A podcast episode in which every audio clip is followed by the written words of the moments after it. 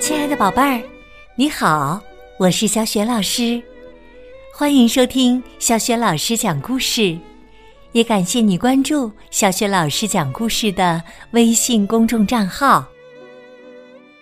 下面呢，小雪老师给你讲的绘本故事名字叫《莫弗里太太家的怪物》。这个绘本故事书的文字和绘图是来自英国的萨拉·戴尔，译者是。萧平由上海人民美术出版社出版。好了，故事开始啦！莫弗里太太家的怪物。莫弗里太太住在山顶的一座房子里，她可是位与众不同的太太哟。最近呐。莫弗里太太的行动好诡秘，大家都在说，说什么呀？说她把一只大怪物藏在了家里，千真万确哟。星期一，莫弗里太太出家门，他买回了一大车白砂糖，大家都在说，说什么呀？说那大怪物要把小山那么高的白砂糖都吃光光。这样一来嘛，它看起来既温顺又漂亮。星期二，莫弗里太太出家门儿，她买回了二十七打鲜鸡蛋。大家又在说，说什么呀？说那大怪物啊，每天早上一定要用蛋汁儿梳头发。那可是个爱美的怪物哟，就像我们用摩丝给头发定型一样。星期三，莫弗里太太出门去，买回了五十八包奶油。大家都在说，说什么呀？还不是因为怪物那对锋利的爪子，每天要用去好多好多的奶油，才能让它们变得可爱又柔软。星期四，莫弗里太太出门去，她买回了三十七袋面粉。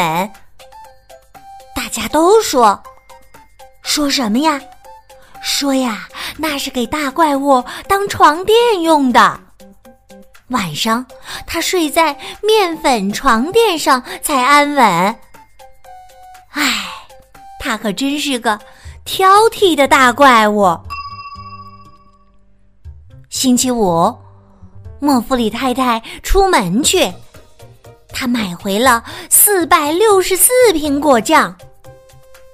大家都说，说什么呀？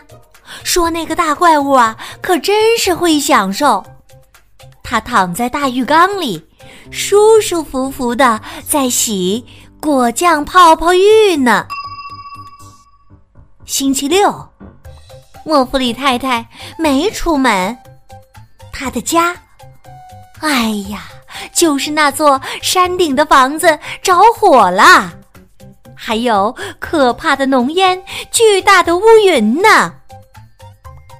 大家都说，说什么呀？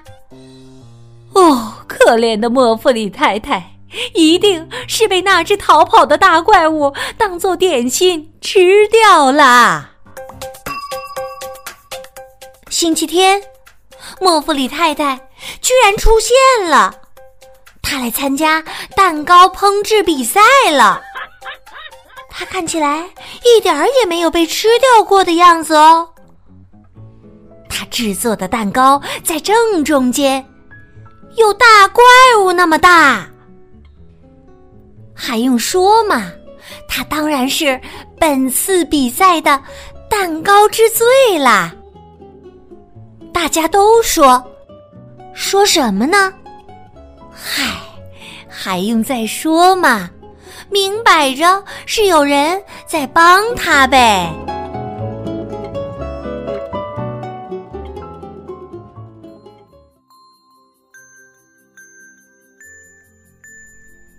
亲爱的宝贝儿，刚刚你听到的是小雪老师为你讲的绘本故事《莫弗里太太家的怪物》。宝贝儿，莫弗里太太家到底有没有怪物呢？莫弗里太太买了那么多东西，到底是做什么用的？如果你知道问题的答案，欢迎你在爸爸妈妈的帮助之下。给小雪老师微信平台写留言回答问题。小雪老师的微信公众号是“小雪老师讲故事”，欢迎宝宝宝妈来关注。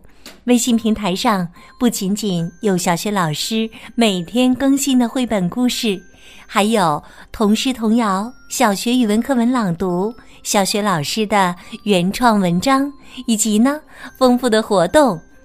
如果喜欢我的故事和文章，别忘了在微信平台页面的底部点亮“好看”，或者转发分享给更多的大小朋友。小学老师讲过的很多绘本故事书，在小程序“小学老师优选”当中也都可以找得到。微信平台的页面当中也有我的个人微信号，可以添加我为微信好友。好啦，我们。微信上见。